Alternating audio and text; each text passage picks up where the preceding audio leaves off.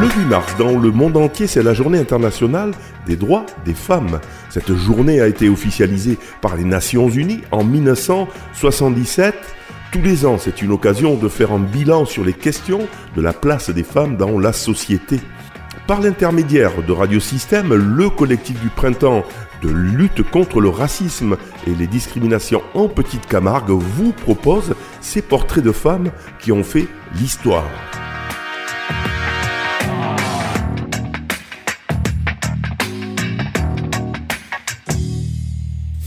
Avec une pensée pour les femmes afghanes, les femmes iraniennes et toutes les femmes qui subissent.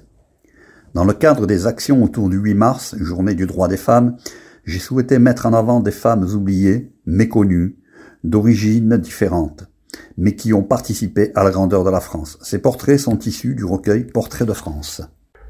Guy Giovanni, pour le collectif du printemps de l'éducation contre le racisme et les discriminations. Sonia Delaunay. Sarah Elevnia Stern est née en 1885 au sein de l'Empire russe, une ville du centre de l'Ukraine d'aujourd'hui. Elle devient Sonia Delaunay après son mariage en 1910. C'est une figure majeure de la peinture et des arts appliqués du XXe siècle. Après des études à Saint-Pétersbourg, elle s'installe à Paris. Avec son mari, Serge Delaunay, ils créent ensemble des œuvres. De retour après la guerre en 1920, elle ouvre un atelier et un magasin de mode.